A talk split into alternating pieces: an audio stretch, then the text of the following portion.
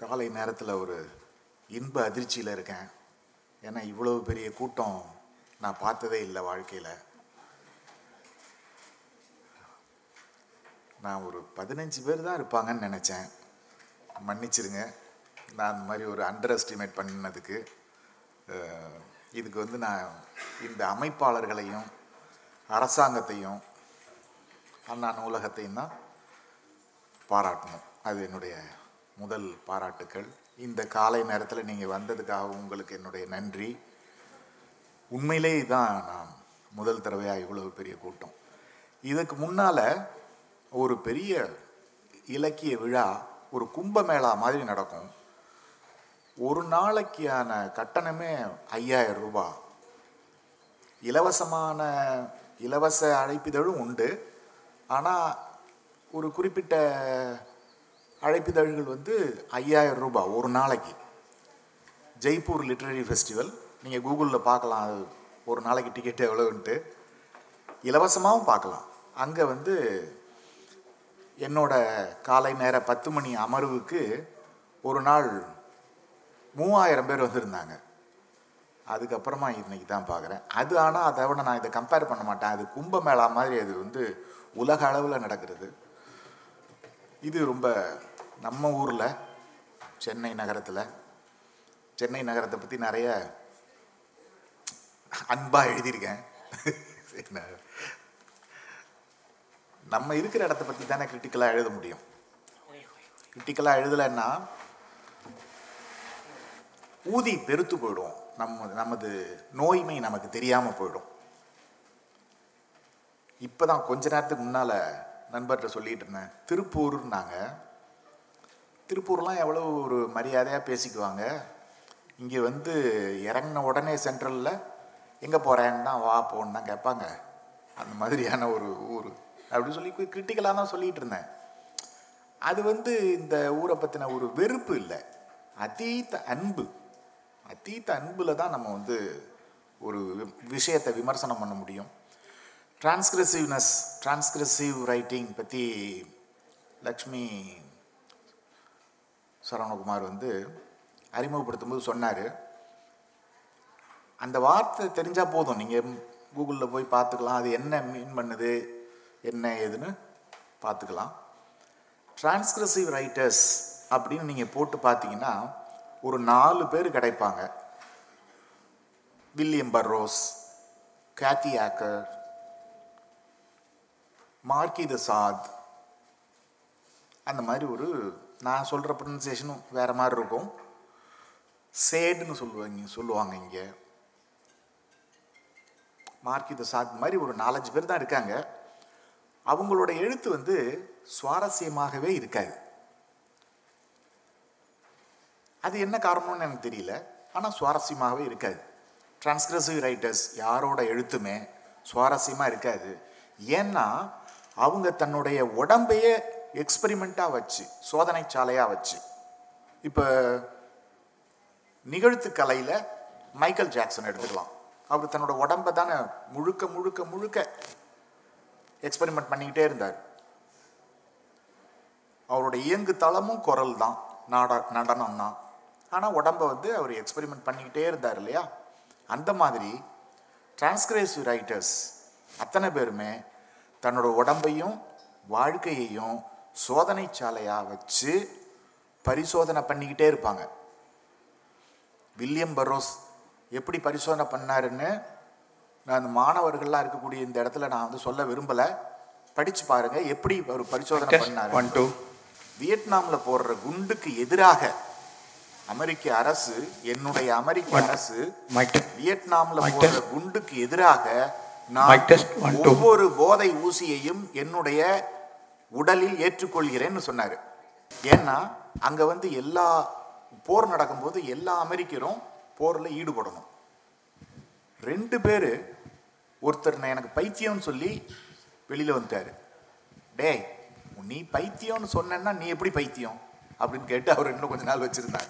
பைத்தியங்கிற நான் பைத்தியம்னு எப்படி சொல்ல முடியும்? அதனால தான் வில்லியம் போரோஸ் என்ன பண்ணார்? போதை ஊசி போட்டு தன்னை ட்ரக் அடிக்டாக மாற்றிக்கிட்டு அதுக்கு அன்ஃபிட் ஆனார். போரில் ஈடுபட மாட்டேங்கிறதுனால என்னுடைய உடம்பை அழிச்சுக்கிட்டார். ஒரு அந்த நேக்கட் லஞ்சுங்கிற நாவல் எழுதுவார் இன்று என்னுடைய பிரச்சனை என்னவென்றால் இடம் கிடைக்கவில்லை ஊசி போடுவதற்கு அப்படிம்பார். அந்த அளவுக்கு தன்னுடைய உடம்ப ஒருத்தர் வந்து கவர்மெண்ட்டுக்கு எதிராக ஒரு ஆயுதமாக தன்னோட உடம்பையே மாத்துறாரு. ஆனால் அந்த நாவலை நீங்கள் படிக்க முடியாது. ரொம்ப போர் அடிக்கும். டஃப்பாக இருக்கும். ஏன்னா அவரோட உடம்போட அனுபவம் அது- அதோட அனுபவம் கேத்தி ஆக்கரும் அப்படிதான். இன்னொரு டிரான்ஸ்கிரசிவ் ரைட்டர் ஆனாலும் ரொம்ப அடக்கத்தோட சொல்லிக்கிறேன் என்னோட ரைட்டிங்கை நீங்கள் எடுத்தால் கீழே வைக்க முடியாமல் பார்க்கலாம் படிக்கலாம். அது என்னமோ அது காட்ஸ் கிஃப்ட்டு நானும் டிரான்ஸ்கிரசிவ் ரைட்டர் தான். நானும் உடம்ப தொடர்ந்து பரிசோதனைக்கு உள்ளாக்கிட்டு தான் இருக்கேன். என்னோட டாக்டர் ஃப்ரெண்டு என்னோட வலது கை ஸ்ரீராம் அப்படிலாம் பண்ணாதீங்கன்னு பாரு. அதை நான் பேச்சை கேட்குறதில்ல ஆனாலும் எழுபது வயசு வரைக்கும் ஆரோக்கியமாக தானே இருந்துச்சு இருந்தது இருந்தாச்சு. அதனால் இன்னமும் ஆரோக்கியமாகவே இருந்துடலாம். ஏன்னா நம்ம நம்ம தேசத்தோட பாரம்பரியம் அப்படி. ஏன்னா போகர் இருந்த இடம் இது. அதனால் இந்த ஆயுர்வேதம்னு ஒன்று இருக்கு இல்லையா? அதனால அது அந்த வழியில் போகிறதுனால நம்ம எக்ஸ்பெரிமெண்ட் பண்ணினாலும் நம்மளால் நல்ல ஏன்னா ஒரு நாவலிஸ்டாக இருக்கிறவன் ஒர்க் பண்ணணும். இப்போ ஒரு தம்பி மதுரையிலேருந்து வந்திருந்தாரு. சிவசங்கர் என்கிட்ட பேசிகிட்டு இருந்தார். கொஞ்ச நேரத்துக்கு முன்னால். இந்த பேச்சை கேட்குறதுக்காக மதுரையிலேருந்து வந்திருக்காரு. என்ன பண்ணுறீங்க நம்ம சிவில் சர்வீஸ் படிச்சுட்டு இருக்கேன்னாரு எட்டு மணி நேரம் படி எத்தனை மணி நேரம் படிக்கிறீங்கன்னா? எட்டு மணி நேரம் படிக்கிறாருன்னாரு. பத்து மணி நேரம் படிங்கன்னு அவருக்கு நான் அட்வைஸ் அட்வைஸ் பண்ணேன். ஹார்ட் ஒர்க் பண்ணணும். அது நம்ம இளைய சமுதாயத்திட்ட கொஞ்சம் கம்மியாக இருக்கிறதா தோணுது. நான் கடந்த ஒரு வாரத்தில் முந்நூறு பக்கம் அளவுள்ள ஒரு நாவல் எழுதினேன். அன்புன்னு பேர். அந்த நாவலோட பேர். இன்னும் துணை தலைப்பும் இருக்குது ஒரு பின்னவீனத்துவவாதியின் மறுசீராய்வு மனு. அன்பு ஒரு பின்னவீனத்துவவாதியின் மறுசீராய்வு மனு. அன்புங்கிறது தான் இன்னைக்கு உலகத்தில் ஒரு பெரிய செய்தியாக இருக்கு. ஆனால் அன்புங்கிறது தான் எப்பேற்பட்ட வதைக்கும் வதையா இருக்கு டார்ச்சரா இருக்கு அப்படிங்கிறது அந்த நாவல். ஒரே வாரத்தில் முடித்தேன் முந்நூறு பக்கம். ஸோ அந்த நாவலை நீங்கள் படிச்சீங்கன்னா இன்னொரு பத்து நாளில் புக் ஃபேரில் வந்துடும் நான் கொடுத்துருவேன். அதை படிச்சிங்கன்னா என்னுடைய அன்பு பற்றின நீங்கள் இதுவரைக்கும் நினச்சிட்டு இருந்தது.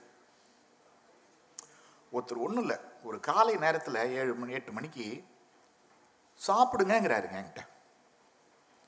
எனக்கு அது வந்து எவ்வளோ பெரிய டார்ச்சராக இருக்குன்னு எழுதியிருக்கேன். ஒரு பத்து பக்கம்.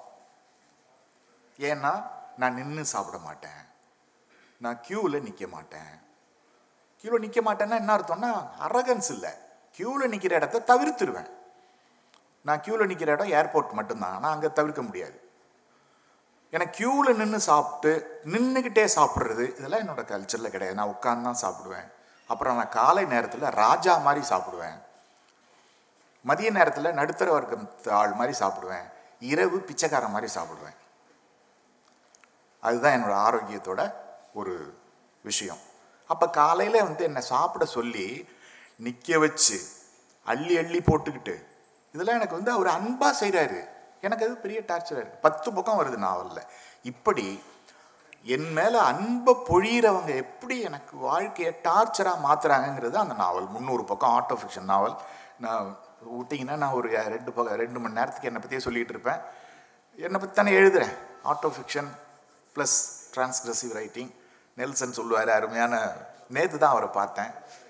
இன்னொரு கூட்டத்தில். இன்றைக்கி மறுபடியும் மீண்டும் பார்க்க வேண்டிய பார்க்குறேன். சந்தோஷம் எனக்கு. நீங்கள் எல்லாம் உங்களுக்கு நல்ல ஆழமான கேள்விகள் இருந்ததுன்னா ஒரு நாளைக்கு எத்தனை மணி நேரம் எழுதுவீங்க சாரு அப்படின்லாம் கேட்காம அது நம்ம பர்சனல் டிஸ்கஷனில் தான் அந்த மாதிரிலாம் வச்சுக்கலாம். இப்போ வந்து ஒரு ஆழமான கேள்விகள் இருந்தாலும் கேட்கலாம். எனக்கு பேசுகிறத விட உரையாடல் தான் பிடிக்கும். ஒரு ஞாயிற்றுக்கிழமை காலையில் ஒரு இலக்கிய திருவிழாவுக்கு அரங்கு நிறைந்த கூட்டத்தை பார்க்குறதே ரொம்ப நல்லா இருக்குது ஒரு ஒரு ஞாயிறு காலையை வந்து இலக்கியத்திற்காக தியாகம் செய்திருக்கிற உங்கள் அத்தனை பேருக்கும் இன்னைக்கு காலை வணக்கங்கள். ஒரு நியூஸ் ஃபீட்ல ஒரு ஒரு சின்ன சார் சாரு தான் பேச போறாரு. நான் ஒரு சின்ன இன்ட்ரோ மட்டும் கொடுத்துட்டு அவர்கிட்ட கொடுத்துறேன். கர்நாடகால ஒரு வனவிலங்கு சரணாலயத்திலிருந்து தப்பிச்சு போன ஒரு ஒரு சிறுத்தை வந்து ஒரு நாய்க்குட்டியை துரத்திட்டு இருக்கு. அந்த ரெண்டும் அந்த வனவிலங்கு சரணாலயத்தில் மனிதர்கள் பயன்படுத்துகிற ஒரு கழிவறையில ஒரு ஜன்னல் வழியா நாய்க்குட்டியும் கதவு வழியா சிறுத்தையும் உள்ள போயிடுச்சு. இவங்க நாய்க்குட்டியும் அந்த சிறுத்தையும் உள்ள போன பிறகு அந்த கதவுகள் உள்ள இருந்து சாத்தப்பட்ட மாதிரி ஆயிடுச்சு. வெளியில இருந்து பார்த்துக்கிட்டு இருந்த வனவிலங்கு அந்த ஊழியர்கள்லாம் எப்படி இந்த சிறுத்தை நாயை கொண்டிருக்கும் ஏன்னா ஒரு சின்ன ரூம்ல அறையில அது மாட்டிக்கிச்சு. ஒரு நாலு அஞ்சு மணி நேரம் கழிச்சு அவங்க எட்டி பார்க்கறாங்க. சிறுத்தை ஒரு பக்கமும் நாய்க்குட்டி ஒரு பக்கமும் அப்படியே சோர்ந்து படுத்திருக்காங்க. இவங்களுக்கு ரொம்ப ஆச்சரியம். துரத்திட்டு வந்த அந்த நாய்க்குட்டியை துரத்திட்டு வந்த சிறுத்தை அறைக்குள்ள போன உடனே அதை அடிச்சு கொண்டு சாப்பிடாம ஏன் இப்படி சோர்வா படுத்திருக்கு அப்படின்னு.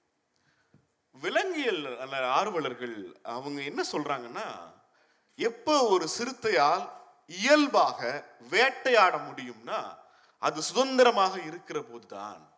நாய் எப்படி வந்து இந்த அறைக்குள் தான் மாட்டிக்கொண்டதாக நினைக்கிறதோ சிறுத்தையும் அதே போல இந்த அறைக்குள் வந்து தான் மாட்டிக்கொண்டதாக நினைக்கிறது. நினைத்த அந்த தருணத்தில் சிறுத்தைக்கு தான் சிறுத்தை என்கிற நம்பிக்கையே போய்விடுகிறது. நான் ஏதோ ஒரு அதுக்கு பசி இருக்காது. அதுக்கு கவலை வர ஆரம்பித்து விட்டது. சிறுத்தைகளுக்கு தேவைப்படுகிற மாதிரியான சுதந்திரம் மனிதர்களுக்கும் தேவைப்படுகிறது.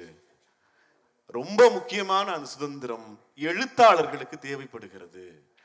இன்றைக்கு ஜனநாயக நாடுகள்னு நம்ம சொன்னாலும் எல்லா நாடுகள்லையும் எல்லாராலையும் எழுதிட முடியாது. அவங்க நினைக்கிறத எழுதிட முடியாது. அப்படி நினைக்கிறத எழுத முடிகிற இந்தியா மாதிரியான ஜனநாயக நாடுகளில் எழுத்தாளர்களுக்கான கட்டமைப்பை உருவாக்குறது எழுத்தையும் இலக்கியத்தையும் மக்கள் கிட்ட பரவலாக்குறது அது ஒரு அரசே ஏற்று நடத்துறதுங்கிறது ரொம்ப முக்கியமான விஷயம். இந்திய அளவில் தமிழ்நாடு பள்ளிக்கல்வித்துறையும் பொது நூலக இயக்ககம் இந்த சென்னை இலக்கிய திருவிழாவை இவ்வளவு பிரம்மாண்டமாகவும் நேர்த்தியாகவும் நடத்தி கொண்டிருப்பதற்கு இந்த இரு துறை அரசு அதிகாரிகளுக்கும் இதோடு சம்பந்தப்பட்ட அத்தனை பேருக்கும் என்னுடைய வணக்கங்களும் வாழ்த்துக்களும். ஆஹ், இந்த ஒரு ஒரு நல்ல கவர்மெண்ட் நல்லா நீங்க எழுதுங்க. நீங்க எழுதுறத பத்தி பேசுங்க.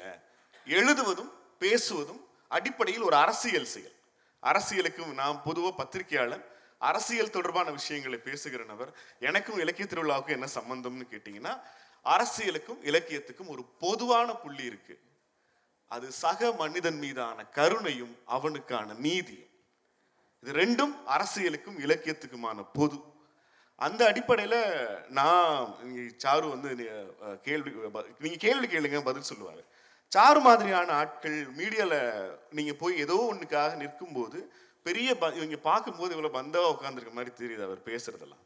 ஆனா அவர் நேர்மை நேர்ல எழு அணுகிறதுல ரொம்ப எளிமையான நபர். இலக்கியத்திற்காகவும் எழுத்தாளர்களுக்காகவும் மீடியாவில் போய் என்ன உதவி எப்போது கேட்டாலும் அதை செய்து கொடுக்கக்கூடிய ஒரு நபர் அந்த துறையில் இருக்கிற இளைஞர்களை ஊக்குவிக்கிற ஒரு நபர். ஆஹ், அந்த அடிப்படையில் நான் சாருகிட்ட கேட்க விரும்புகிற முதல் கேள்வி ஆஹ், முதல் கேள்வி கடைசி கேள்வி. அதுக்கு பிறகு அவங்க பார்ப்பாங்க.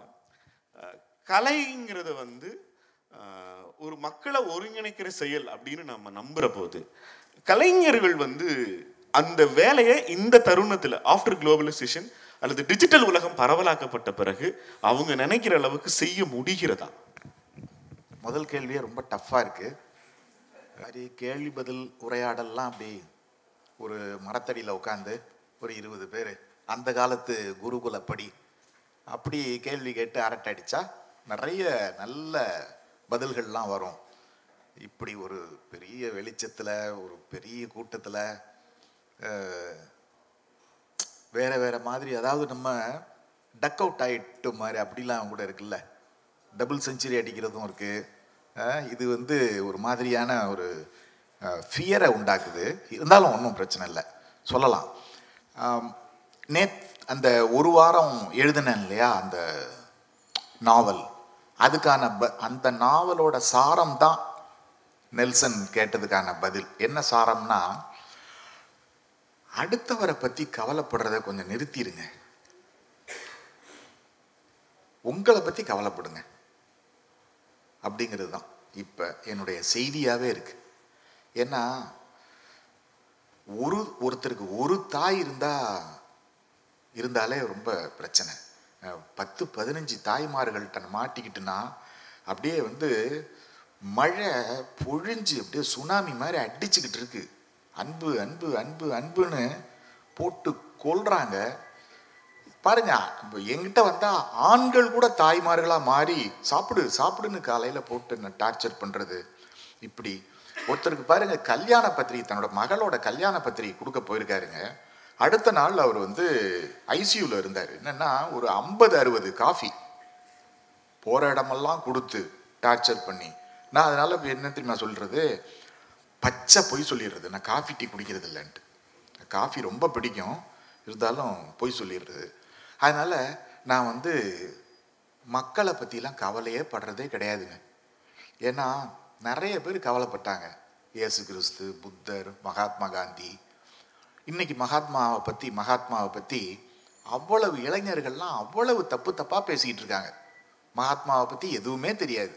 எல்லாம் கேள்விப்பட்டது தான் அதை வச்சுக்கிட்டு ம், அவ்வளவு தப்பாக பேசுகிறாங்க அதனால் மக்களை பற்றிலாம் கவலைப்படுறதுக்கு மக்களுக்கு தெரியும். நம்ம ரைட்டருங்கிற ஆள்லாம் போய் மக்களை நினச்சி மக்களுக்காகலாம். ஆனால் நீங்கள் உங்கள் வேலையை ஒழுங்காக செஞ்சாலே அது மக்களுக்கு போய் சேர்ந்துடும் நன்மையாக தான் போய் சேரும். மரம் வந்து ஒன்றும் இல்லைங்க. ஒரு ஒரு மகாத்மா காந்தி யூனிவர்சிட்டின்னு கேரளாவில் இருக்குது அங்கே கோட்டாயத்தில் இருக்குதுன்னு நினைக்கிறேன். அங்கே ஒரு பிஜி ஸ்டூடெண்ட்ஸுக்கு முன்னாடி ஒரு ஐம்பது பேர் இருப்பாங்க. ஒரு பையன் எழுந்து இங்கிலீஷில் தான் அந்த கான்வர்சேஷன் நடத்திட்டு இருக்கு ஒய் டு யூ ரைட் அப்படின்னு கேட்குறாரு I write as a bird flies அப்படின்னு சொன்னேன். ஒரு பறவை பறக்கிறது மாதிரி தான் நான் எழுதிக்கிட்டு இருக்கேன். அப்படிங்கும்போது பறவையால் தான் இந்த பிரபஞ்சமே இருக்குது இந்த உலகமே இருக்குது இந்த பூமியே இருக்குது இல்லையில பறவையோட எச்சத்தில் தான் வனம் விருட்சம் எல்லாம் வந்து வருது பறவை தான் நமக்கு எல்லாமே. ஆனால் அந்த பறவை அப்படி நினச்சி அது பறக்க அது பாட்டுக்கு பறந்துட்டு இருக்கு. மரம் பாட்டுக்கு அது அது பாட்டுக்கு எக்ஸிஸ்ட் ஆகிட்டு இருக்கு. ஆனால் மரத்தால் தான் அந்த பூமி இருக்குது அப்படி ஆனால் என்னுடைய வேலையை நான் ஒழுங்காக செய்கிறேன் ஒழுங்கு நான் ஒழுங்கு அப்படி ஒரு ஒழுங்கு. பேண்டெல்லாம் கிழிஞ்சு தான் போட்டுட்டு வருவேன். ஆனால் நான் வந்து எழுதும்போது மோஸ்ட் டிசிப்ளின்ட் ஆக்ட் அப்படி. பத்து மணிக்கு படுக்க போயிடுவேன். காலைல நாலு மணிக்கு எழுந்திரிச்சிருவேன். அப்படி. அப்படி தான் வந்து அப்போ தான் நம்ம வந்து நிறைய எழுத முடியும். உடம்பு வலு வேணும் எழுதுறதுக்கு. நாவல் எழுதுறதுக்கு. கவிதை எழுதுறதுக்கு தேவையில்லை. நாவல் எழுதுறதுக்கு உடல் பலம் வேணும். ஸோ அது மக்களுக்காக அப்படின்லாம் வந்து நான் எழுதுறதில்லை. எனக்கு எனக்கு ட்ரூத்ஃபுல்லாக இருந்தால் போதும். இப்போ மக்களுக்கு ரொம்ப அதிர்ச்சியான செய்தி தான் அந்த அன்பு. யாரிடமும் அன்பு செலுத்தாதீர்கள். அந்த நாவலோட மெசேஜ் உலகம் ரொம்ப நல்லா இருக்கும். இதை விட நல்லா இருக்கும்.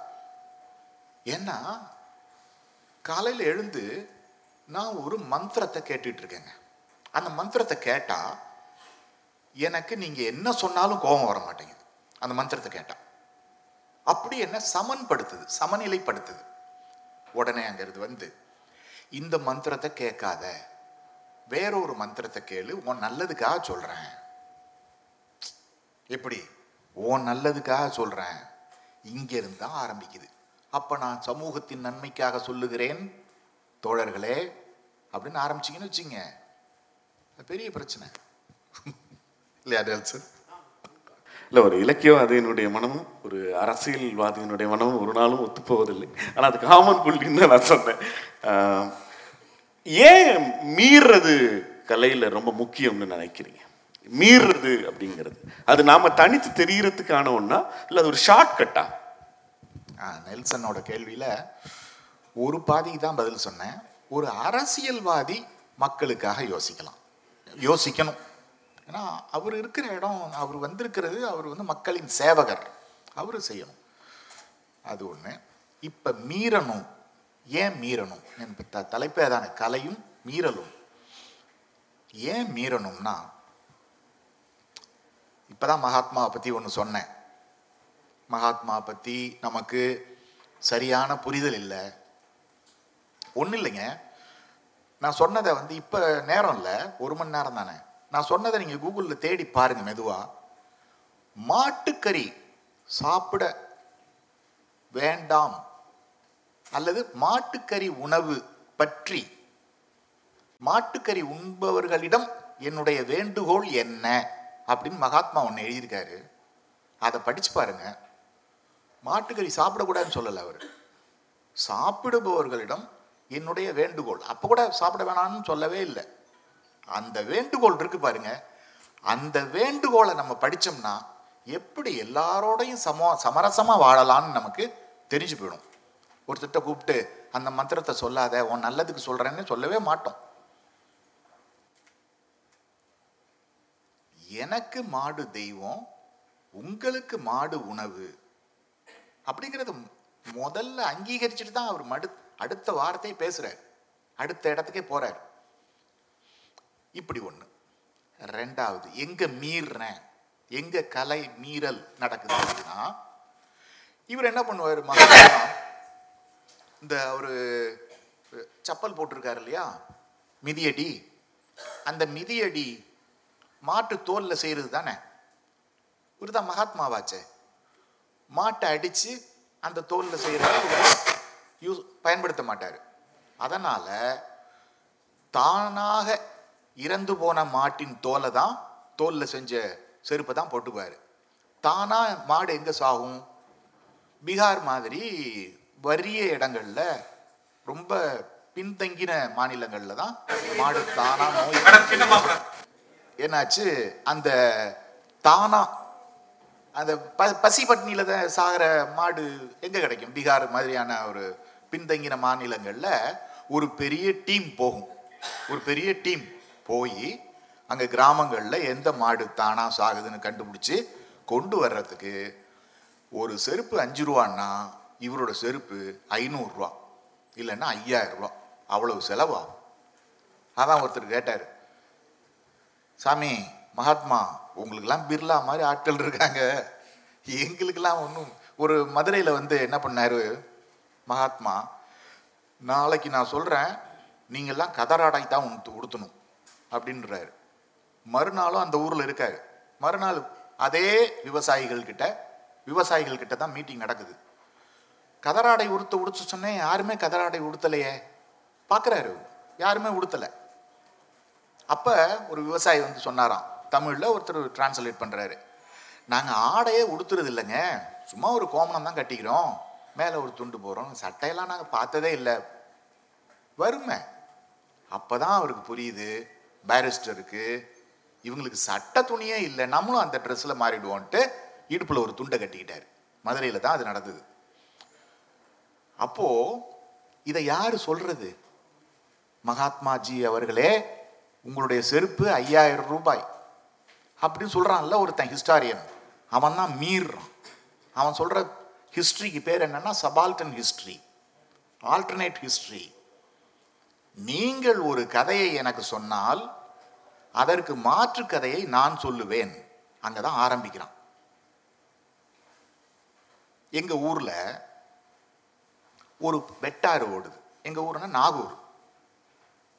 நாகூர் உங்களுக்கு தெரியுமே நாகூர் அனிஃபா நாகூர் தர்கா நாங்களாம் எஜமான்னு சொல்லுவோம். அங்கே வெட்டாறு ஒன்று ஓடுது காவேரியோட உப நதி. அந்த வெட்டாறு ஒரு ஃபர்லாங் நீளம் தான் இருக்கும் அகலம் தான் இருக்கும்.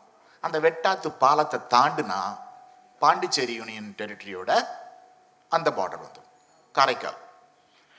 ஸோ இந்த பக்கத்தில் நான் சொல்கிறது வந்து அறுபது வருஷத்துக்கு முன்னால். இந்த பக்கத்தில் ப்ரொஹிபிஷன் இருக்குது கல் சாராய பிராந்திக்கு வெஸ்கில் எதுவுமே குடிக்கக்கூடாது எதுவுமே பேரே தெரியாது. குடிலாம் அவ்வளோ கொடூரமான ஒரு குற்றம் இந்த பக்கத்தில். இந்த பாலத்தை தாண்டி இறங்கினதும் சாராய கடை கல் கடை பிராந்தி கடை ஒயின் ஷாப் அது இதுன்னு இருக்கும். ஒரு பத்து வயசு பையனுக்கு எப்படி இருக்கும்? என்னடா இது? அது நான் ஒரு ரைட்டர் நான் வந்து ஒரு ஏழு எட்டு வயசுலேயே நம்ம ஒரு வித்தியாசமான ஆளுன்னு கண்டுபிடிச்சிட்டேன். அப்போது எனக்கு என்ன தோணும்? என்னடா இது இங்கே தப்பு இங்கே தப்புங்கிறான் அங்கே தப்பு இல்லைங்கிறான். அப்போனா தப்புன்னா எது? இது இது இதை நிர்ணயிக்கிறது எது? அங்கே தப்பு இங்கே தப்பு இல்லை. என்னடா இது? ஒரே ஒரு பாலம் தான் அப்போ இங்கே தான் மீறுறது. மீறல் நடக்குது. நான் மீறலை. சரி நான் வந்து ஏன் மீறலைன்னா நான் ஒரு சேரியில் இருந்தேன். அந்த சேரியில் மனிதர்களை விட பன்றிகள் தான் அதிகம். அப்போ சேரின்னு கூட தெரியாது. இப்போ கூட அந்த சேரி அப்படியே இருக்குது அங்கே வந்து பார்க்க வர்றவங்கலாம் இந்த இடத்துல இருந்தா வந்திருக்கிறீங்கன்னு மிரள்றாங்க. இங்கே இருக்கிற குப்பம் மாதிரிலாம் கிடையாது. கொடூரமாக இருக்கும். கொடூரம்னா அப்படி ஒரு கொடூரத்தை அந்த மாதிரி ஒரு சேரி பார்க்க முடியாது. அப்படி அங்கிருந்து விடுதலை ஆகிறது. எனக்கு அப்போ அம்பேத்கர் தெரியாது பெரியார தெரியாது. ஆனால் இங்கேருந்து விடுதலை ஆகணும்னா படிக்கணும்னு தெரிஞ்சிருச்சு எனக்கு. ஏன்னா எங்கள் மாமா ஒருத்தர் வந்து படித்து ஸ்டேஷன் மாஸ்டர் ஆகி ஆயிட்டார். அவரோட வாழ்க்கை தரத்தை பார்க்குறேன். இவங்களோட வாழ்க்கை தரத்தை பார்க்குறேன். ஸோ படித்தா நம்ம இங்கேருந்து விடுதலை ஆகிடலான்னு தெரிஞ்சுது. அதனால அங்கே வந்து நான் மீறல் வந்து எனக்கு படிப்புங்கிற மாதிரி இருந்தது. எங்கள் அந்த ஏரியாவில் எல்லாம் என்ன தெரியுமா பண்ணுவாங்க? கள்ளக்கடத்தல் பண்ணுவாங்க. குருவின்னு சொல்லுவாங்க. அதை தான் நான் பண்ணிட்டு இருந்திருக்கணும். நான் படித்தேன் அங்கே வந்து அது என்னுடைய மீறலாக இருந்தது. ஆனால் பள்ளி பாட புத்தகங்களில் இன்னது தான் சொல்லி கொடுத்துக்கிட்டே இருந்தாங்க. அதை மீறுறேன். இது இது இல்லை. வேற ஒன்று இருக்குது ஆல்டர்னேட் ஹிஸ்ட்ரி ஒன்று இருக்குது நீங்கள் மகாத்மான்னு சொன்னீங்கன்னா மகாத்மாவோட பின்னணி வேற ஒன்று இருக்கு. அப்படிங்கும்போது அதை அதை படிக்கிறேன். அப்படி மீறிக்கிட்டே மீறி தான் ஆகணும். ஆனால் இப்போ நீங்கள் ஒன்று கேட்கலாம். பறவை வந்து நீங்கள் சொன்னீங்க முதல்ல ஒரு உதாரணம். பறவை வந்து எதையும் மீறலையே அப்படின்னு சொல்லி. அது நம்ம வேற ஒரு விவாதத்தில் தான் வச்சுக்கணும். எனக்கு இன்னொரு சந்தேகம் வந்து நீங்கள் தொடக்க உரையில் பேசும்போது ஒரு ஒரு ஒரு ஒரு எழுத்தாளன் அல்லது ஒரு கலைஞன் ஒரு அரசுக்கு எதிராக ஒரு போருக்கு எதிராக தன்னுடைய உடலையே வந்து ஆயுதமாக எடுத்துக்கிறான். உன்னோட போருக்கு நான் வரமாட்டேன். போர் வந்து மனித குலத்துக்கு எதிரானது. இதை என்னால் அனுமதிக்க முடியாது. அப்படிங்கிறதுக்காக தன்னுடைய உடலையே வருத்தி கொண்டு ஒரு போர்க்களத்துக்கு போவதற்கான உடலை தயார் செய்ய மறுக்கிற ஒருவனை வந்து ஒரு இலக்கிய மனோபாவம் சொல்றீங்க. அந்த இடத்துல ரொம்ப முக்கியமான ஒன்று போர் மனித குலத்துக்கு எதிரானதுங்கிற இந்த மானுட சமுதாயத்தின் மீதான கருணை தானே. நீங்க நீங்க அடுத்தவங்க மீது கருணை வைக்க வேண்டாம். நீங்க உங்களை பத்தி அன்பு செய்யுங்கன்னு சொன்னீங்க. ஆனா நீங்க சொன்ன உதாரணமே ஒரு பெரும் மானுடத்துக்கு அவர் அவனுக்காக பேசலையே. போர் நடந்தா ஒருவேளை அவன் உயிரோடு இருக்கலாம் உயிரோடு இல்லாம கூட போகலாம். ஆனால் எனக்கு மட்டுமல்ல இந்த சமூகத்துக்கே போர் வன்முறையான ஒண்ணு. அதனால அனுமதிக்க முடியாது. அதனுடைய காயங்களை நான் பார்த்திருக்கேன். அப்படிங்கிற அந்த உடல் வருத்திக்கிறதும் கூட ஒரு சமூகத்தின் பால் மனிதர்களுக்கு மீதான அன்பு தானே நீங்க அதை எப்படி டிரான்ஸ்கிரிப்ஷன் உள்ள கொண்டு வரும் அதாவது குடித்து விட்டு வந்து உன்னை அடித்து கொண்டிருந்த உன் கணவன் இப்போது அடிப்பதை நிறுத்திவிட்டானா என்ற கேள்விக்கு நீங்கள் ஆமாம் என்றும் சொல்ல முடியாது இல்லை என்றும் சொல்ல முடியாது. எதை சொன்னாலும் அவன் குடிச்சிட்டு வந்து அடிச்சாங்கிறத தான் ஒத்துக்க வேண்டியிருக்கும். அந்த கேள்வியே அப்படிப்பட்ட ஒரு கேள்வி. அதற்கு ஃபிசிக்ஸில் மியூன்னு ஒரு பதில் இருக்குது ஜென் புத்திஸ்ட் ஜென் புத்திசத்துலையும் மியூன்னு சொல்லுவாங்க. அதாவது ஒரு கேள்வி கேட்டுட்டு அதுக்கு ஆமாம்னு சொல்ல முடியாது இல்லைன்னும் சொல்ல முடியாது. மியூங்கிற ஒரு புது ஸ்டேட் ஒன்று இருக்குது அதுதான் ஃபிசிக்ஸ்லேயும் அந்த ஜென் புத்திசத்துலையும் உள்ளது. இலை அசைகிறதா அல்லது காற்று அசைகிறதான்னு ஒரு கேள்வி இருக்கு இல்லையா? ஜென் புத்திசத்தில் சொல்லுவாங்களே.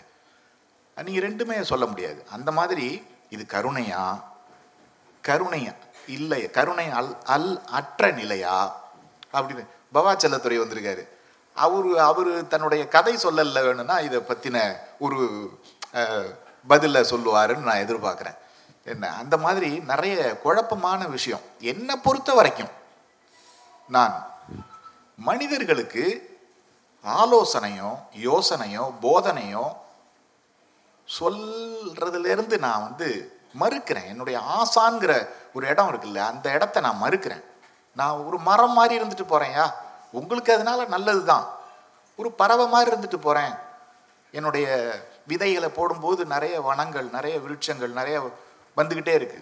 உங்களுக்கு காற்று கிடைக்குது நல்லது தான் ஆனால் நான் அதை வந்து உங்களுக்கு நான் ஒரு ஏன்னா அந்த ஆலோசனை இந்த இது இதில் தான் ஏன்னா யாருமே என்னுடைய மொழி தான் இந்த உலகின் சிறந்த மொழின்னு சொல்லும் போதுங்க இன்னொரு மொழியை நான் வந்து கீழே இறக்குறேனா இல்லையா?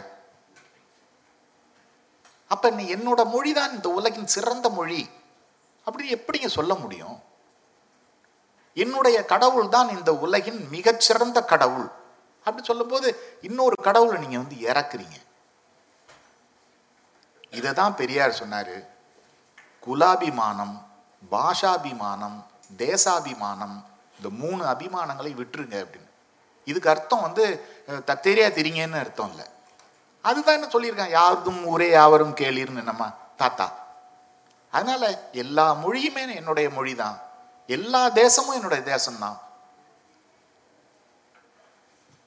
இப்போ எனக்கு வந்து நான் எந்த இடத்துலையும் போய் தமிழ் தான் உலகின் சிறந்த மொழின்லாம் சொல்ல மாட்டேன். அது தொன்மையான மொழி. இனிமையான மொழி எதுன்னா அரபி. இலக்கிய ரீதியான மொழி அப்படின்னா சமஸ்கிருதம். தொன்மையான மொழினா வெறும் காலத்தால் மட்டும் கிடையாது. சமஸ்து சமஸ்கிருதத்துக்கு ஈக்குவலா இங்கே வந்து சங்க இலக்கியத்துக்கு ஈக்குவலா எதுவுமே உலகத்தில் எதுவும் கிடையாது. அந்த மாதிரி சமஸ்கிருதத்தில் நிறைய இருக்கு. எதையும் வெறுக்கக்கூடிய மொழிகள்னு எதுவுமே நம்ம சொல்ல முடியாது. மனுஷனுடைய அற்புதமான கண்டுபிடிப்புகளில் மொழி. அது ஏன் நம்ம வந்து வெறுக்கணும்? என்னைக்குமே சமஸ்கிருதம் வந்து ஒரு மக்களின் மொழியாக இருந்தது இல்லை. அது அறிஞர்களின் மொழியாகத்தான் இருந்திருக்கு. அதனால் அதில் அதை கேட்குதா அதனால் அதை வெறுக்கக்கூடியதுக்கெலாம் ஒன்றுமே கிடையாது.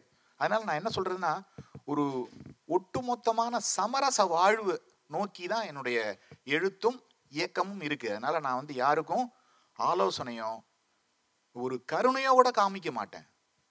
வேணாம் கருணை காமிக்கிறதுல நீங்கள் வந்து ஒரு மேலே இருக்கிறீங்கன்னு அர்த்தம். நீங்கள் என் என் மீது அன்பு செலுத்துறீங்கன்னு வச்சுக்கோங்க. நான் இப்ப பேசுறது எல்லாமே பவா செல்லத்துறைக்கு நேர் எதிரான ஒரு பிளேன்ல இருந்து தான் பேசுறேன். ஏன்னா அவரோட நீங்க எந்த பேச்சை கேட்டாலும் அன்புல தான் முடியும். அன்பு தான் எல்லாமே. நான் அன்புக்கு நேர் எதிராக இருக்கேன். ரெண்டு பேரும் சொல்றது ஒண்ணுதான். ஆனா அது டேஞ்சருங்கிறேன். டேஞ்சரா போயிட்டு இருக்குங்கிறேன் எனக்கு நீங்க கருணை காமிக்கிறது மூலமாவே நீங்க மேல இடத்துல இருக்கிறீங்க. விவேகானந்தர் வந்து ஒரு நிதி திரட்டும் போது அமெரிக்காவில் யாரோ பல கோடி கொடுத்துருக்காங்க. இவர் தேங்க்ஸே சொல்லணுன்னு தான் அவருக்கு ரொம்ப ஆச்சரியப்பட்டு "இன்னும் நன்றியே சொல்லலையே நீங்க அப்படின்னு கேட்டாராம். எங்க நாட்டில் கொடுக்குறவங்க கை தாழ்ந்து இருக்கும் அப்படின்னாராம் அவர். அந்த மாதிரியான ஒரு இடத்துல இருந்து சொல்றேன் நான். நான் யாருக்கும் கருணை காட்ட மாட்டேன். ஏன்னா கருணை காட்டினா நான் பெரிய மேலே இருக்கேன்னு அர்த்தம். நான் கீழே இருந்து இப்படி தான் நீங்க எடுத்துக்கொள்ளுங்கள்னு தான் சொல்லுவேன். போதனை ஏன்? நான் ஏன் போதனை பண்ண மாட்டேன்னா நான் சரியா தான் சொல்றேன்னு எனக்கே தெரியாதே. எனக்கே தெரியாதே. நான் ஒரு முப்பத்தஞ்சு நாற்பது வருஷம் வரைக்கும் நாற்பது வயசு வரைக்கும் நான் வந்து ஒரு நான் பிலீவராக இருந்தேன். நாஸ்திகனாக இருந்தேன். ஒரு நாற்பத்தஞ்சு வயசுக்கு மேலே பிலீவர் ஆயிட்டேன். அப்போ நான் வந்து அதுக்கு முன்னால் சொன்னதெல்லாம் நான் எப்படி நிச்சயமா இதுவே உறுதியானதுன்னு நான் எப்படி சொல்ல முடியும்? நான் இந்த மாதிரி சிந்தனைகளை வைக்கிறேன். அதை சீராய்ஞ்சு பாருங்க ஆய்ந்து பாருங்கள். அதை பத்தி சிந்தியுங்கள். உங்களுக்கு அதை பத்தி இன்னும் மேலதிக சிந்தனைகள் இருந்ததுன்னா என்கிட்ட சொல்லுங்க நான் கேட்டுக்கிறேன். நான் மாத்திக்கிறேங்கிறேன். அவ்வளவுதான். உங்களுக்கு சாருவிடம் கேட்பதற்கு கேள்விகள் இருந்தா கேட்கலாம். வணக்கம் சாரு. நெய்வேலியிலேருந்து மதியழகன். நீங்களே ஒத்துக்கிட்டீங்க. தமிழ் மிக தொன்மையான மொழி நிறைய இலக்கியங்கள் அதெல்லாம் இருக்குது அப்படின்னு. நீங்கள் உலக இயக்க இலக்கியங்கள் ரொம்ப படிச்சிருக்கிறீங்க. நிறையா. அதுவும் பர்டிகுலராக தென் அமெரிக்க இதை பற்றி எல்லா உலக இவங்களை பற்றியும் ரொம்ப பெருசாக தூக்கி எழுதுகிற அளவுக்கு ஏன் நம்ம தமிழ்நாட்டோடைய இலக்கியங்களையோ அல்லது இந்திய இலக்கியங்களையோ நீங்கள் தூக்கி பிடிக்கிறது இல்லைங்கிற ஒரு கேள்வி என்னுடைய மனதில். நன்றி. வணக்கம் சார். சார் இப்போ டாப்பிக்கே வந்து கலையும் மீறலும் அப்படின்றது தான் இப்போ வந்து எப்போ மீறுவோன்னா ஒரு வரையறை அப்படின்ற ஒரு விஷயம் இருந்தால் கலையில் ஒரு வரையறை இருந்தால் மட்டும்தான் நம்ம மீறுவோம் இல்லையா? அந்த வரையறை வந்துட்டு எப்பவுமே ஸ்டேபிளாக இருக்கிறது கிடையாது. ஒரு சமூகத்துக்கு சமூகம் இல்லை டைமுக்கு டைம் அந்த வரையறை மாறிக்கிட்டே இருக்குது அந்த வரையறையை ஃபிக்ஸ் பண்ணுறது வந்துட்டு எது? எந்த ஒரு ஃபேக்டர் ரெண்டு கேள்விக்கும் பதில் சொல்லிடுறேன். வரையறையை வந்து நிர்ணயிக்கிறதுங்கிறது சமூகமாக தானே இருக்கு. சமூகம்தான். சமூகம்னா நீங்கள் மிஷல் ஃபூக்கோவை பார்த்தீங்கன்னா பலவிதமான நிர்ணயங்கள் ஏற்படுது. முதல்ல வந்து பெற்றோர்லேருந்து பெற்றோர் நம்ம இன்னைக்கு பெண்கள் ஒடுக்கப்படுறாங்க தலித்துகள் ஒடுக்கப்படுறாங்க மாற்று பாலின நண்பர்கள் ஒடுக்கப்படுறாங்க. இப்படி ஒடுக்கப்படுறத பற்றி நிறைய இருக்குது இதுல யாரை பத்தியுமே பேசாத ஒரு செக்டார் இருக்கு. அந்த செக்டாரை பத்தி யாருமே பேசுறது இல்ல குழந்தைகள் ஒடுக்கப்படுறாங்க. ஏன்னா பெற்றோர் ஒடுக்குறாங்கன்னு சொன்னா யாரும் நம்ப மாட்டோம். நீ என்ன ஒடுக்குறேன்னு சொல்லு அப்படின்னு சொல்லி ஆக்சுவலா ஒரு ஒரு பத்தாம் கிளாஸ் படிக்கிற பையன் என்கிட்ட வந்து டிப்ரெஸ்ஸா இருக்கு அங்கிள்ங்கிறான் ரொம்ப டிப்ரெசிவா இருக்கு அங்கிள்ங்கிறான் இதை விட ஒடுக்குதல் எங்கேயாவது இருக்கா? என்னன்னா அப்பா வந்து வயலின் கத்துக்கணும்னு ஆசைப்பட்டாராம். அதெல்லாம் முடியலையாம். பையனை வந்து வயலின் கத்துக்க இப்படி ஆரம்பிக்குது இந்த டிப்ரெஷன் எங்கள் அம்மா வந்து கராத்தே கற்றுக்கணும்னு ஆசை ஆசைப்பட்டாங்க. அம்மாவுக்கு ஆனால் பெண்கள் கராத்தே கற்றுக்கூடாதுன்னு சொல்லிட்டதுனால என்னை வந்து நீ கராத்தே கிளாஸ் போங்கிறாங்க அப்படிங்கிறான். அவனே தான். இந்த மாதிரி ஒரு பத்து காரணத்தை சொல்லி ரொம்ப டிப்ரெஸ்டாக இருக்கு அங்கிள் இரு நான் உன் பேரண்ட்ஸ்கிட்ட பேசுகிறேன் அவங்க ரெண்டு பேரும் என்னுடைய தீவிர வாசகர்கள். பார்த்துக்கு அந்த மாதிரி பெற்றோர்கள்கிட்ட இருந்து ஆரம்பித்து இந்த ஒடுக்குமுறை போயிட்டே இருக்கு. நான் ஒரு என்னோட பிளாக்ல நான் பல தடவை எழுதின ஒரு உதாரணத்தை சொல்கிறேன் ஒரு பதினாறு வயசு பையனுக்கு ப்ளஸ் டூ படிக்கிறான்னு நினைக்கிறேன். பையனுக்கு பொது இடத்துல காலையில் எட்டு மணிக்கு அம்மா ஊட்டி விட்டுட்டு இருக்காங்க ஹோட்டலில். இது ஒடுக்குமுறை இல்லையா? அவன் அவன் உருப்பிடுவாங்கிறீங்க தனியாக தன் கூட காலில் நிற்க முடியும்னு நினைக்கிறீங்க. இப்படி நினை இப்படி இருக்கிற வளர்க்கப்பட்ட பையன் ஒரு பெண்ணை கல்யாணம் பண்ணிக்கிட்டு அவன் சந்தோஷமாக இருக்க கூடும்னு நினைக்கிறீங்க நீங்கள் இப்படி வளர்க்கப்பட்ட ஒரு பையன். ஸோ இந்த இந்த நிர்ணயிக்கப்படுற இது இருக்கு இல்லையா? அது வந்து பெற்றோர்கள்கிட்ட இருந்தும் அடுத்து கல்வி நிலையங்கள்ல இருந்தும் பல இடங்கள்ல இருந்து. அவனுக்கு அவனுக்கு வந்து இப்போ இந்த அண்ணா லைப்ரரி அண்ணா நூலகத்தை வந்து எப்படி பயன்படுத்துறது? இங்கே இருக்கே. அதெல்லாம் யார் சொல்றது? என்ன உருவாக்குனது? நல்ல வேலையா அதிர்ஷ்டவசமா என்னுடைய பெற்றோர் என்னுடைய ஆசிரியர். சீனி சண்முகம்னு பேரு. அற்புதமான ஒரு ஆசிரியர். அப்புறம் என்னோட பெற்றோர். அம்மாலாம் என்ன சொல்லுவாங்கன்னா என்ன? எங்கேயோ பிறந்திருக்க வேண்டியவன்டா. அப்படின்னு சொல்லி சொல்லி படி ப அதாவது படிக்க படி- படிச்சது போதும்டா அப்படிமா ஏன்னா அவங்க தூங்க போகும்போதும் படிச்சிட்டு இருப்பேன் பதினோரு மணிக்கு. காலையில் அவங்க எழுந்துக்கும் போதும் படிச்சுக்கிட்டு இருப்பேன். அவங்களுக்கு எப்படி இருக்கும்? போதுண்டா கண்ணு அப்படின்னு தான் சொல்லுவாங்க. அவங்களுக்கு முதல்ல தெரிஞ்சு போச்சு எடுத்ததுமே. ஒரு ஆறு ஏழு வயசுலயே. அதனால அவங்க வந்து என்ன அப்படி சீராட்டினா சீராட்டினா இப்ப சீரழிக்கிற மாதிரி சீராட்டுறது இல்லை. சுதந்திரமா இருக்க அனுமதிச்சாங்க. அதுதான் சொல்ல வரேன். பெற்றோர் தன்னுடைய அன்பை பொழிஞ்சு சுதந்திரத்தை க்ளோஸ் பண்ணிடுறாங்க. அதனால தான் அவங்க அந்த ஒடுக்கப்பட்ட அதனால நீங்கள் பல இடங்கள் இருக்குது சமூகத்தில். யார் இப்போ என்ன கேட்டிங்கன்னு வச்சுங்களேன் யார் பேச்சும் இவன் கேட்க மாட்டான். அப்படின்னு தான் சொல்லுவாங்க. நான் இந்த மாதிரியான விஷயங்கள் இந்த நிர்ணயம் வரையறைன்னு வரும்போது நான் கேள்வி கேட்க ஆரம்பிச்சிருவேன். ஏன்? அப்படின்னு கேட்க ஆரம்பிச்சிருவேன்.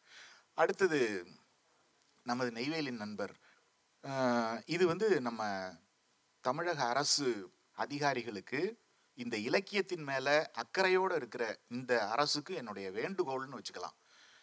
என்னன்னா நேற்றைக்கு நான் சொன்னேன் இது நெல்சன் இருந்தாரு. ஒரு நூத்தி ஐம்பது வருஷ வருஷமாவே நம்ம வந்து வெளியில இருந்து மொழிபெயர்த்துக்கிட்டே இருக்கோம். இன்னைக்கு நீங்கள் பிசார்னிக்ங்கிற பேரை அலகாந்திர பிசார்னிக்னு ஒரு பேரு ஒரு சவுத் அமெரிக்கன் போயட் அதை கூட டிரான்ஸ்லேட் பண்ணி வச்சிருக்கோம். டிரான்ஸ்லேட் பண்ணாததே இங்கே கிடையாது.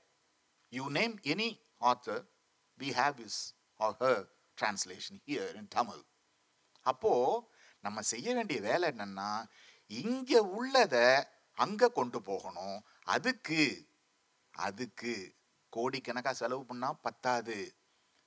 நம்ம தமிழ் என்ன இருந்தாலும் நம்ம வந்து இங்கிலீஷ் வந்து நமக்கு அந்நிய மொழி. என்னதான் டிரான்ஸ்லேட் பண்ணாலும் லண்டன்காரனுக்கு அது புரியாது. அது அவன் மொழி மாதிரி இருக்காது. அவன் சொல்றான். என்கிட்ட ஒரு லண்டன்காரன் சொன்னான் உங்களோட ஒர்க்கையும் ஆதவனோட ஒர்க்கையும் மட்டும்தான் இங்கிலீஷ் மாதிரி நினச்சி படிக்க முடியுது. நீங்க தமிழில் எழுதுகிற மாதிரியே எனக்கு தெரியல. எங்க மொழி மாதிரி இருக்குது அவன் மொழிபெயர்ப்பு எப்படியா இருக்கு அப்படின்னு கேட்டேன். மொழிபெயர்ப்பு மாதிரியே இல்லைங்கிறான். ஆனால் மற்றதெல்லாம் மொழிபெயர்ப்பு மாதிரி இருக்கு. நம்ம தமிழ்ல சி- சிந்திச்சு தானே இங்கிலீஷில் இங்கிலீஷ்ல மொழிபெயர்க்கிறோம் அப்போ மொழிபெயர்த்துட்டு ஒரு நேட்டிவ் ஸ்பீக்கரை வச்சு அதை சரி பண்ணணும். பண்ணிட்டீங்கன்னா அப்போ வந்து இந்த மொழிபெயர்ப்பு பிரமாதமாக போகும். நீங்க யோசிச்சு பாருங்க. தாகூரும் பாரதியாரும் ஒரே காலத்துல வாழ்ந்த போது தாகூருக்கு ஏன் நோபல் அவார்டு கிடைச்சிது? ஏன் பாரதி கிடைக்கல? நம்ம அப்படியே இன்னும் நூத்தி ஐம்பது வருஷமா நம்ம பெருமையே நினச்சிக்கிட்டு வந்தவங்கெல்லாம் வாங்கன்னு வாழ வச்சுட்டு இருக்கோம். மொழிபெயர்த்துட்டு இருக்கோம். இந்த அரசு நிறைய செலவு பண்ணி மொழிபெயர்த்துட்டு இருக்கு. அது சரிதான். ஆனால் நம்ம செய்ய வேண்டியது இங்கே இருக்கிற பண்டத்தை அங்கே கொண்டு போய் கொடுக்கணும். அதை மட்டும் செஞ்சா நம்ம இன்னும் சிறப்பாக இங்கே ஒரு கேள்வி இருக்கு சாரு. வணக்கம் சாரு. ஃபிலிம் மேக்கிங் படிக்கிறேன். நிறையா ஃபிலிம் மேக்கர்ஸ் என்ன சொல்கிறாங்கன்னா லிட்ரேச்சர் படிங்க. If you don't read you will never become a film மேக்கர்னு சொல்கிறாங்க ஸோ லிட்ரேச்சரும் படிச்சுட்டே இருக்கேன். இப்போ நான் லிட்ரேச்சர் கண்டினியூஸாக படிச்சுட்டே இருக்கிறதுனால எனக்கு கதை எழுதுறதுக்கு தானாக வந்துருமா ஒரு நாள்? இல்லை நான் நான் உட்காந்து எழுத ஆரம்பித்தா தான் வருமா? அது ரைட்டர் நீங்கள் அது உங்ககிட்ட கேட்கலான்னு அது உண்மைதானா? நம்ம லிட்ரேச்சர் தொடர்ந்து படிக்கிறது மூலமாக தான் நம்மளுக்கு கதைகள் பிறக்குமா? இல்லை அனுபவங்கள் மூலயமா நம்மளுக்கு சிந்தனைகள் வர்றது அதை வச்சு கதை எழுத முடியுமா? இதுக்கான பதில்? ரைட்டர் இஸ் பாங் படித்து ட்ரைனிங்லாம் எடுத்துலாம் அது வரும்னு எனக்கு தோணலை. ஐ மே பி ராங் தொடர்ந்து படித்து படித்து படித்து படித்து நீங்கள் வந்து எழுத்தாளராக கூட ஆகலாம். ஆனால் ஒரே ஒரு உதாரணம் மட்டும் சொல்கிறேன் இன்செப்ஷன் ஒரு படம் வந்தது இல்லை அந்த படம் நிறைய பேர் பார்த்துருப்பீங்க. கிறிஸ்டபர் நோலன் தானே? இன்செப்ஷன். அரசாங்கத்துக்கு ஒரு வேண்டுகோள் விடுத்தேன். அப்போ நீங்கள் வெளியில் இருந்துட்டீங்கன்னு நினைக்கிறேன். என்னன்னு சொல்லுவாங்க. நல்ல விஷயந்தான் இது வந்து. ஓகே. இன்செப்ஷன் படம் பார்த்துருப்பீங்க. அந்த இன்செப்ஷன் படம் வந்த அன்னைக்கே நான் வந்து அது மதிப்புரை எழுதிட்டேன். வேற எந்த மதிப்புரையும் நான் படிக்கலை. வரவும் இல்லை. ஒரு நாலஞ்சு நாள் கழிச்சு நியூயார்க்கரில் இன்செப்ஷன் பற்றி ஒரு ரெண்டு மூணு நாள் கழித்து வந்திருந்தது. அதில் இன்செப்ஷனோட டைரக்டர் வந்து நான் போர்கேஸோட தீவிர வாசகன்னு எழுதியிருந்தாரு சொல்லியிருந்தாரு. நான் என்னுடைய ரிவ்யூவில் அவர் போர்கேஸோட வாசகராக இருந்தால் தான் இந்த மாதிரி ஒரு படம் எடுக்க முடியும் இந்த மாதிரி இமேஜின் இமேஜின் பண்ண முடியும்னு எழுதியிருந்தேன். அப்போ எங்கள் மூணு பேர் சந்திக்கிறாங்க பாருங்க. போர்ஹேஸ்னு ஒரு ரைட்டர் இருக்கான் நோலன்னு ஒரு இயக்குனர் தீவிர வாசகர் நான் போர்ஹேஸோட மாணவன். ஆனால் அப்படி அடையாளம் கண்டுபிடிச்சிடுறேன்னா? ஸோ இது அந்த அந்த படத்தில் நீங்கள் பார்த்தீங்கன்னா கனவு வரும். கனவுக்குள்ள ஒரு கனவு வரும். அந்த பம்பரத்தை சுற்றி விட்டு நான் இப்போ சொல்ல சொல்கிறது விளங்கலைன்னா நீங்கள் அந்த படத்தை மறுபடியும் பாருங்கள் அந்த பம்பரத்தை சுற்றி விட்டு இந்த பம்பரம் வந்து கனவில் சுற்றுகிறதா? அது கனவின் கனவில் சுற்றுகிறதா? நேர் யதார்த்த வாழ்க்கை வாழ்க்கையில் சுற்றுச்சுன்னா நின்றுடும் பம்பரம். ஆனால் இது கனவுல சுற்றினா சுற்றிக்கிட்டே இருக்கும். விளங்குதா? கனவுல வந்து அது நிற்காது அப்போ இந்த மாதிரியான பசில்ஸ் இந்த மாதிரியான ஒரு டைமென்ஷன்ஸ் நுவான்சஸ் வந்து படிக்க படிக்க தான் வரும்.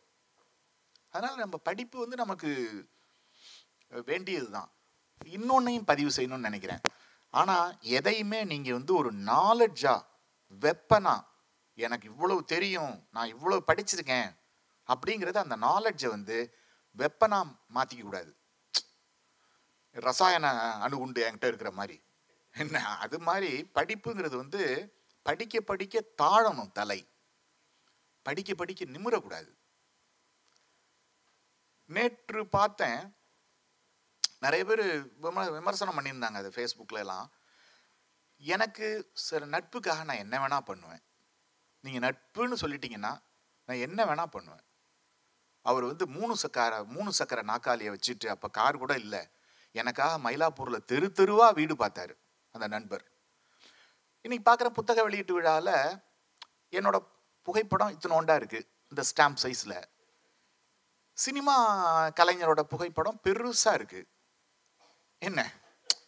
இதெல்லாம் ஒரு இன்சல்ட்டிங்கா இல்லையா? இதுக்கு நீங்க ஏன் போனீங்கன்னு ஒரே ரகலை. நேத்து நைட்டு ஃபுல்லா நான் போவேன். நன்றிக்காக போறேன் நட்புக்காக போறேன். நன்றிக்காகங்கிறத விட நட்புக்காக போறேன். இதை ஏன் இந்த இடத்துல சொல்றேன் பொது சபையிலன்னா எது எங்கன்னு தெரியணும். எது எங்க? படிப்பு எப்படி? படிப்புக்கான இடம் என்ன? படிப்பாளிய இலக்கியத்தை நீங்களே மதிக்கலைன்னா ஒரு படிப்பாளிய படிப்பாளியே மதிக்கலைன்னா அப்புறம் சினிமாக்காரங்க எப்படி மதிப்பாங்க? சினிமான்னதுனால எனக்கு ஞாபகம் வந்துச்சு சொன்னேன். வணக்கம் சாரு. நிகழ்ச்சியோட தொடக்கத்தில் நண்பர் நெல்சன் அவர்கள் வந்து சுதந்திரத்தை பற்றி ரொம்ப அழகாக எக்ஸ்பிளைன் பண்ணியிருந்தார். இப்போ இருக்கிற ஜென்ரேஷனை பார்க்குறப்போ உங்களுக்கு அதாவது இப்போ இருக்கிற இளைஞர்கள் வந்துட்டு ஏதாவது தப்பாக பண்ணுற மாதிரி ஏதாவது தோணுதா? இல்லை இப்படி இருந்தால் சரியாக இருக்கும் அப்படின்னு எப்பயாவது உங்களுக்கு தோணிருக்கா அந்த மாதிரி ஏதாவது ஒரு நிகழ்வு மட்டும். ஒன்றும் இல்லைங்க. ஒரு ஒரு கடைக்கு போனேன். அங்கே போயிட்டு நானும் என்னோட நண்பரும் போய் காலையில் ஒரு ஏழை முக்காலுக்கு நண்பர் நண்பருக்கு வந்து பயத்தம்பருப்பு வாங்கிட்டு வான்னு உத்தரவு வந்துருச்சு நண்பருக்கு. உடனே நாங்கள் ரெண்டு பேரும் பயத்தம்பருப்பு வாங்க போனோம். ஒரு டிபார்ட்மெண்டல் ஸ்டோரு அப்போ வந்து கொரோனா தீவிரமாக இருக்கிற நேரம். அதனால ஒரு ஒரு பொண்ணு வந்து அங்கே பொண்ணுகிட்ட போயிட்டு ரெண்டு பேரும் பயத்தம் பயத்தம் பருப்பு வேணுமா அப்படின்னு கேட்டோம். பயத்தம் பருப்புனா என்னன்னு தெரியலையே சார் அப்படின்னாங்க. சரி வாங்கம்மா இப்போ போய் தேடுவோம் அப்படின்னு. நாங்களும் தேடணும். தேடுன்னு கிடைக்கல. என்னென்ன பருப்பையோ உளுத்தம் பருப்பெல்லாம் எடுத்து காமிச்சாங்க. சார் இதானே? அவங்க ப்ளஸ் நீ என்னம்மா பண்ணுறீங்க நீங்கள் அப்படின்னு கேட்டேன். ப்ளஸ் டூ படிக்கிறேன் சார். அப்படியே இங்கே இருக்கீங்கன்னு? இல்லை சார் கொரோனா சமயத்தில் நமக்கு லீவு தானே? அதனால் வந்து நாங்கள் இங்கே கொஞ்சம் பணம் வரும்ல சார் அப்படின்னாங்க. நீங்கள் பயத்தம்பருப்பு எதுன்னு தெரியாமல் ஒரு துவரம்பருப்பு எடுத்து காமிக்கிறாங்க பயத்தம்பருப்பான்னு எங்கள் துவரம்பருப்பு தினம் போடுற யூஸ் பண்ணுற ஒரு விஷயம். அப்படி இருக்கும்போது நீங்கள் எங்கேருந்து திறமையை நான் வந்து பெண்கள் சமைக்கணும்னு சொல்கிற ஆள் கிடையாது. அப்படி சொல்கிற ஆள் கிடையாது. நான் என்னுடைய வாழ்க்கையில் வந்து எவ்வளவு நேரம் எழுதியிருக்கேன்னா அதை விட டபுள் மடங்கு நான் வந்து சமைக்கிறதுல நேரத்தை செலவு பண்ணியிருக்கிறேன். சரியா? அதனால் நான் எனக்கு சொல்கிறதுக்கான தகுதி இருக்குது பயத்தம்பருப்பு உளுத்தம்பருப்பு இது துவரம்பருப்பு தெரியல என்ன ஒரு பெண் இருந்தா அவ எப்படி சமைக்க ஒன்றும் இல்லைங்க. நான் வந்து இன்னுமே என்னுடைய நேரம் பூரா ரெண்டு மணி நேரம் மூணு மணி நேரம் சமைக்கிறதுலே போயிடுது. அதனால நான் வந்து ஒரு சமையல் பெண்ணை அமர்த்துவோன்னு சொல்லிட்டு அமர்த்தி நல்ல கடுகு மட்டுமா ரொம்ப காஞ்சிடக்கூடாது அப்படி பதமாக தாளிக்கணும். அப்படி சொன்னால் நல்லா போட்டு கருக்கி அந்த என்டையர் சாம்பாரையும் கசப்பாக்கி விட்டுறாங்க. ஏ அப்புறம் சரி இவங்க வேணாம்னு சொல்லிட்டு இன்னொருத்தரை பிடிச்சா அவங்களுக்கு ஸ்டவ்வே பற்ற வைக்க தெரியல. எல்லாருமே இளைஞர்கள் தான். இந்த மாதிரி இளைஞர்களாக இருக்காங்க. சரி என்னோட வாசகர் வட்ட நண்பர்கள்லாம் பயங்கரமான ஐடியில் மூணு லட்சம் நாலு லட்சம் சம்பாதிக்கிறவங்க. அவங்கள்ட்ட போய் ஏதாவது ஒரு டவுட்டு கேட்டால் ஒன்றுமே தெரியலங்க. என்னங்க இப்படி இருக்கிறீங்க நீங்களா கொஞ்சமாவது ஒரு விஷயத்தை தெரிஞ்சுக்க வேணாமா? எது எப்படி? என்ன இந்த நாட்டு நடப்பு என்ன நடந்துட்டு இருக்குன்னு அந்த அமெரிக்காக்காரன்ட்ட போய் கேட்டா பிரெட்டை காமிச்சு ஒரு பத்து வயசு பையன்ட்ட இது எப்படி வருதுன்னா இது இது வந்து நிலத்துல விளையிறது தான் தெரியுமா? கோதுமை. அப்படி சொன்னோம்னா இஸ் இட் இது நிலத்துலயா விளையுது? அப்படின்மானோம் கோதுமையை பார்த்துட்டு. அந்த மாதிரி நம்ம இளைஞர்கள் ஆயிடக்கூடாது. எழுத்தாளர் ஆகிறதுக்கு வாசிப்பு அவசியம் தேவையா இல்லையான்னு. ஒரு உதாரணமாக நம்ம சொல்லணும்னா நம்ம இந்த தமிழ்லேயே வந்து ஒரு நல்ல ரெண்டு ஸ்கூல் ஆஃப் தாட் இருக்குது ஒன்று வந்து கீரா ஜெயகாந்தன் போன்ற ஒரு ஸ்கூல் ஆஃப் தாட் அவங்க வந்து பெரிய வாசிப்பு இல்லை ஆனால் அவங்க அனுபவத்திலிருந்து மிகப்பெரிய ஒரு எழுத்தாளர்னாங்க. இன்னொரு ஸ்கூல் ஆஃப் தாட் வந்து புதுமைப்பித்தன் அசோகமித்திரன் அந்த மாதிரியான ஒரு இப்போ வரைக்கும் உங்களை வரைக்கும் இருக்கக்கூடிய இலக்கியங்கள் ரொம்ப பரிச்சயமாக ஸோ இந்த ரெண்டு ஸ்கூல் ஆஃப் தாட்டு நீங்கள் சொல்கிற பதிலுக்கு பொருத்தமாக இருக்கு இல்லைங்களா? கீரா வந்து உலகத்தையே தன்னோட கைக்குள்ளே அடக்குனவர். எப்படின்னா பயணம். அவர் தன்னோட ஊரில் இந்த உலகத்தையே பார்த்தவர். அந்த மாதிரி நீங்க பயணம் பண்ணிக்கிட்டே இருந்தீங்கன்னு வச்சுங்களேன் ஒரு புஸ்தகம் கூட படிக்க வேண்டாம். முப்பது வருஷம் பயணம் பண்ணியிருக்கான். நம்ம பத்தூத்தா இப்னு பத்தூத்தா. அந்த மாதிரி பயணம் பண்ணும்போது நீங்க வந்து நிறைய விஷயங்களை பார்த்துக்கிட்டே போகலாம். பார்த்துக்கிட்டே பார்த்துக்கிட்டே நிறைய அனுபவிச்சுக்கிட்டே போகலாம். எவ்வளவோ விஷயங்கள் கிடைக்கும் உங்களுக்கு பயணம் பண்ணும்போது. ஒரு ஒரு முழு திருக்குறள் முழு முழு திருக்குறளையே படித்த ஒரு ஞானம் ஒரே ஒரு கேள்வியில் வந்தது அதோட முடிச்சிருவோம். ஒரு கீழே ஒரு பர்ஸ் இருந்தது அந்த பர்ஸை ஒரு பெண் எடுத்து அந்த உரியவர்கிட்ட கொடுத்தா ஃப்ரான்ஸில் அந்த உரியவர் மெர்சின்னு சொல்லிட்டு ஒரு ஹண்ட்ரட் ஃப்ராங்க்ஸ் எடுத்து அந்த பொண்ணுகிட்ட கொடுத்தா அந்த பொண்ணு வேணான்னு சொல்லிட்டா. ஆனால் என்கிட்டையும் தன்னோட அப்பா கிட்டையும் அந்த பெண்மணி போன பிறகு அவங்க அவங்க பணத்தை தானே எடுத்து அவங்கள்ட்ட கொடுத்தோம். அவங்க ஏன் எனக்கு நூறு ஃப்ராங்க் கொடுத்தாங்கன்னு கேட்டான். இதுதான் என்டையர் திருக்குறளோட சாரம். அறம். இதுதான் அறம். கே புரியுதுல்ல? அவ்வளவுதான். இதுதான் கீரா. இதான் பவாச்சலத்துறை. கிறிஸ்டோபர் நோலன் சொன்ன பாருங்க. அது நான்.